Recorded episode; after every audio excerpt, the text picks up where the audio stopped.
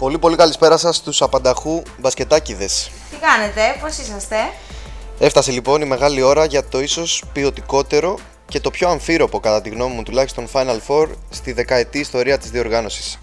Wargamers Hood, Deportivo Fáliro και Angle Drew είναι τελικά το καρέ της φετινής Summer Master League και δεν θα ήταν υπερβολή να πούμε ότι κάθε μία από αυτές τις τέσσερις ομάδες παύλα παρέες έχουν 25% πιθανότητα κατάκτηση του τίτλου. Πάμε όμως να δούμε πώς αυτές οι τέσσερις ομάδες ξεπέρασαν το σκόπελο των προημιτελικών. Να ξεκινήσω εγώ αυτή τη φορά; Βεβαίως. Ευχαριστώ. Λοιπόν, θα ξεκινήσω με το ζευγάρι Μπουσκάδος Ντρου. Να πούμε εδώ, συγγνώμη που γελάω. Η πληρότητα και η υπεροπλία στη γραμμή των ψηλών αποδείχθηκε παράγοντας καταλητικής σημασίας. Αντρέα. Η ομάδα του μεγάλου άτυχου να πούμε, Σάκη Καραμασιώτη, ο οποίος τραυματίστηκε στο Πες και ένα παιχνίδι της περαστικά. σειρά. Τσάμπα είναι. Του, του έχω στείλει προσωπικό μήνυμα, το έχω πει περαστικά, να είναι το λιγότερο κακό και τα σχετικά, σε παρακαλώ πολύ. Εννοείται αυτά. Τέλος πάντων, με διέκοψε, συνεχίζω. Υπέκυψε τελικά η ομάδα του Σάκη Καραμασιώτη στην ανωτερότητα του Θείου, ο οποίος, σ' αρέσει δεν σ' αρέσει, τελικά δικαιώθηκε στην υπεροψία του. Δεν θα κάνω κάποιο σχόλιο, προχωράω παρακάτω. Στη μονομαχία των γνώριμων μεταξύ τους Deportivo Fáliro και Black Dragons, μάλλον κανείς δεν περίμενε αυτή τη συνολική διαφορά 42 πόντων υπέρ της ομάδας του Γιάννη Μαρινάκη, η οποία βρίσκεται επίσημα πλέον 80 αγωνιστικά λεπτά μακριά από την back-to-back κατάκτηση του θεσμού. Άλλη μια επιτυχία στο ενεργητικό σου, δηλαδή κανονικά τους έθαψες στους ανθρώπους. Αυτό ισχύει, αλλά δεν βλέπω να σχολιάζουμε καθόλου το γεγονός ότι βρήκα τα 3 τέταρτα του φετινού Final Four από τις πρώτες κιόλας αγωνιστικές. Μάλιστα. Για όποιον δεν κατάλαβε, χειροκρότησα τη Σαρδόνια τον Αντρέα. Μάθαμε και καινούριες λεξούλες, βλέπω. Συνεχίζουμε. Hood εναντίον Lionman. Μια σειρά στην οποία η ομάδα του Στέργιου Πατσάκα απέδειξε ότι έχει εξελιχθεί σε πολύ κακοδαίμονα για τα λιοντάρια και έκλεισε θέση σε ένα ακόμη Final Four. Ντεζαβού δυστυχώς για τα αγαπημένα μου λιοντάρια του Κώστα Δημητρίου. Αυτή τη φορά βέβαια με πολύ ψηλά το κεφάλι θεωρώ. Συμφωνώ. Φινάλε με το κατά τεκμήριο πιο αμφίροπο ζευγάρι των Quarter Finals ανάμεσα σε Wargamers και Colombians. Οι προβλέψει για τρίτο παιχνίδι στη συγκεκριμένη σειρά μας δικαίωσαν απόλυτα, με δικαίωσαν για την ακρίβεια. Ναι, Όμως- Όμως... να με σοβέ, είπες θα πω ότι θα κάνουν μια. Έπιασα νίκη. ακριβές σκορ σειράς τώρα ή Τέλος, δεν ναι, έπιασα; επειδή σε κότα, τέλος πάντων. Τέλος πάντων, η διαφορά ανάμεσα, ανάμεσα στους δύο στο κρίσιμο Game 3 ήταν τουλάχιστον χαόδης και για μένα highlights στο συγκεκριμένο παιχνίδι ήταν ξεκάθαρα το party που έστησαν οι περίπου 50 φίλοι των Κολομβιανών οι οποίοι κατέκλυσαν το Athens Sports Cafe κάνοντας τον Πέλεχα να τρίβει τα χέρια του. Δεύτερο Πάσχα ο Πέλεχας φέτος. Κανονικά. Τέλος πάντων, τελειώνοντας με τα προημιτελικά, πάμε να ξαναδούμε τα δύο ζευγάρια του Final Four και να ακούσουμε τις δηλώσεις των πρωταγωνιστών. Χουντιανοί, πολεμιστές, Ισπανοί και Θείος. Α ξεκινήσουμε με τον coach της Hood, Στέργιο Πατσάκα, ο οποίος ερωτήθηκε αν ήρθε επιτέλους η ώρα για την κούπα, ενώ στη συνέχεια το λόγο παίρνει ο Θοδωρής Ζέγκος, μιλώντας μας για τη δική του συνεισφορά στην ομάδα. Η ομάδα μας θα συμμετάσχει σε άλλο ένα Final Four. Νομίζω ότι υπάρχει ποιότητα φέτος. Ίσως να κάνουμε και το μεγάλο βήμα και να κατακτήσουμε την κούπα. Αφού είμαι ένας τουρίστας, ένας κλόν των γηπέδων. Ένα σουτάκι είχαμε κάποτε και πλέον τίποτα. Πάει για αυτό τώρα για κάνα χαμαλίκι, για κάνα ευνηδιασμό, κάμια μηνούλα. Αν δεν ήμουν εγώ, έχουμε πιστόλι για ρηθάρι. Τώρα με βλέπει και καθησυχάζει την κεραιμή. Θα είχε πάρει μπρος.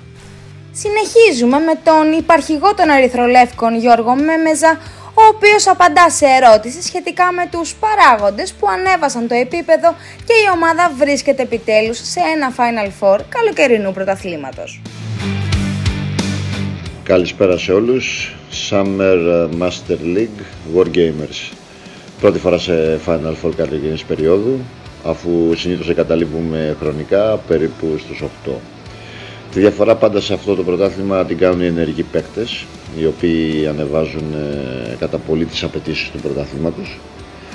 Εμείς φέτος είχαμε την τύχη, αν θες, ε, να φέρουμε στην ομάδα μας ε, τον Φιλίππου, τον Αστασόπουλο και τον Λιγκερίδη, παίκτες που συναρτήσει των εσωτερικών αλλαγών με παιδιά που είναι ήδη στο πρωτάθλημα, ανέβασαν κατά πολύ το επίπεδο των γορ, έτσι ώστε να διεκδικούμε στα ίσα το κύπελο. Χούντα απέναντί μας, γνωστή και μια εξαιρετέη, ένα παιχνίδι derby, παιχνίδι που θα κρυφθεί στις λεπτομέρειες. πάμε να το ευχαριστηθούμε όλοι να... και να κερδίσει ο καλύτερος.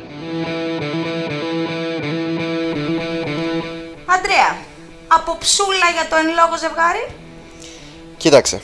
Ε, στο ζευγάρι ανάμεσα σε Work και Hood, αρχικά θα δούμε μπασκετάρα. Αυτό νομίζω είναι δεδομένο. Όπως προείπαμε και στην εισαγωγή, φαβορή δεν υπάρχει. Τουλάχιστον μέχρι να δούμε τα ρόστερ που θα παραταχθούν το βράδυ της Τρίτης.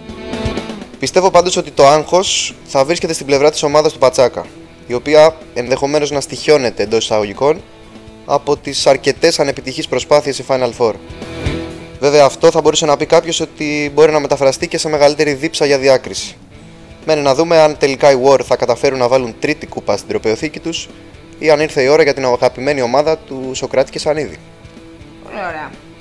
Συνεχίζουμε με τον πρόεδρο των Ισπανών Γιάννη Μαρινάκη, ο οποίος μας απαντά σε ερώτηση σχετικά με το εάν το φετινό ρόστερ έχει τη δυνατότητα επανάληψης του περσινού θριάμπου. Και παίρνει τη σκητάλη, καπάκι, ο μαέστρος της ομάδας Ανέσης Κρυεκούκης, ο οποίος σχολιάζει το γεγονός ότι η επιστροφή του σηματοδότησε ένα ακόμη Final Four για την ομάδα του. Ε, όσον αφορά το ρόστερ, εμείς πέρσι ήμασταν ένα μικρό ρόστερ με 7 άτομα, ή τον Νίκο τον Πέτα, που είναι ένας εξαιρετικός παίχτης. Οπότε πήραμε κάποιους άλλους παίχτες, έχουμε κάνει μια καλή ομάδα. Θεωρώ ότι έχουμε παίχτες καλούς σε όλες τις θέσεις, όπως και οι υπόλοιπες ομάδες, δηλαδή είναι εξαιρετικά ανεβασμένο το επίπεδο σε σχέση με το περσινό. Να γίνει ένα ωραίο Final Four και να περάσουμε ωραία. πάντα το καλύτερο και να φτάνουμε όσο πιο μακριά γίνεται, να συνεισφέρω στην ομάδα, αλλά επειδή το μπάσκετ είναι ομαδικό δεν είμαι μόνο εγώ, σίγουρα εγώ ε, δεν είναι εγωιστικό, ε, βοηθάω πάρα πολύ, αλλά νομίζω με τις κινήσεις που κάναμε τώρα στο Καλυπινό κλείσαμε και κάποιες εντός εισαγωγικών τρύπες από το χειμωνιάτικο πρωτάθλημα της ομάδος. Και αφού τελειώσαμε με τους Ισπανούς, έφτασε η ώρα και για τον Άγγλ Ντρου, με τον Σπύρο Πούρου να κάνει το δικό του σχόλιο για την διασταύρωση στα ημιτελικά και τον Λευτέρη Κανδυράκη να συνεχίζει τις προκλήσεις, αφού μας μιλά για το προέστημα που έχει για το φετινό Final Four της ομάδας του. Κοίταξε, βρισκόμαστε στο Final Four και με οποιαδήποτε ομάδα και αν διασταυρωνόμασταν πιστεύω ότι θα ήταν εξίσου δύσκολο. Πρόκειται για μια πολύ καλή ομάδα. Έχουν φτιάξει τα παιδιά ένα δεμένο σύνολο και έχουν διάρκεια στο παιχνίδι τους. Αυτό φαίνεται και από το γεγονός πως ε, και αστερούνται φέτος τις υπηρεσίες του ΠΕΤΑ. Έχουν καταφέρει να βρεθούν ξανά στο Final Four και να υπερασπίζονται τον τίτλο τους. Πιστεύω όμως ότι έχουμε και τις λύσεις και από ορισμένα παιδιά και την εμπειρία να ματσάρουμε τα του της Deportivo και να προσφέρουμε ένα μάτσα αντάξιο της φάσης ε, που βρίσκεται το τουρνουά. Όπως είπε και η Γλυκερία στο προηγούμενο podcast, φέτος δεν σας περιμένουμε, σας ψάχνουμε. Γι' αυτό λοιπόν και κάναμε το Γιάννη Κάρμα από προπονητή που ήταν πέρυσι, παίχτη εφέτος και στην άκρη του πάγκου φέραμε έναν σκακιστή που όλοι ξέρετε ποιος είναι. Οπότε τα πράγματα φαίνεται να είναι καλύτερα. Καλά δεν τα λέω, Αντρέα Θεοδόρου. Λευτέρη μου, Λευτέρη μου. Καλή επιτυχία στην ομάδα σου και μακάρι αφανισμός της Τίτσας από όλα τα αεραστεχνικά. Γλυκερία, σειρά σου να σχολιάσεις το δεύτερο ζευγάρι του Final Four. Αρχικά να σου δώσουμε ένα ποτήρι νερό να καταπιείς τη χολή σου και θα συνεχίσω λέγοντας ότι αυτό το δεύτερο ζευγάρι ανάμεσα σε Deportivo και True πιστεύω ότι οι πιθανότητες είναι εξίσου μοιρασμένες. Ο Θείος έχει ίσως το πιο πλήρες ρόστερ στην ιστορία του στη διοργάνωση και οι Ισπανοί θα παραταχθούν με την ψυχολογία του τροπεούχου. Βέβαια, Knockout παιχνίδι και όπως είπες και εσύ δεν υπάρχουν φαβοροί και outsiders, αλλά θα διαφωνήσω μαζί σου καθώς πιστεύω ότι σε τέτοιες περιπτώσεις κερδίζει η ομάδα που θα βρεθεί στην καλύτερη βραδιά και όχι η ομάδα με τη μεγαλύτερη θέληση. Τώρα, να πω και εγώ κάτι, έχω ένα προσωπικό κόμπλεξ και δεν θέλω οι ομάδες να παίρνουν back-to-back τίτλους. Θα ήθελα, ρε παιδί μου, να βλέπω τα τρόπια να αλλάζουν χέρια. Μικρή σημασία βέβαια έχει η άποψή μου και μένει τελικά να δούμε εάν η παρέα του Irving θα αποχωρήσει ράβοντας το πολυπόθητο αστέρι ή αν η ομάδα του Μαρινάκη θα μπει σε αυτό το πάρα πολύ κλειστό κλαμπ των ομάδων που έχουν πετύχει διαδοχική κατάκτηση κάποιου τροπέου. Το βράδυ της Τρίτης λοιπόν, το Athens Sports Hall θα φορέσει ξανά τα γιορτινά του για να υποδεχτεί αυτές τις δύο πολύ σπουδαίες αναμετρήσεις. Φυσικά σας περιμένουμε όλους εκεί.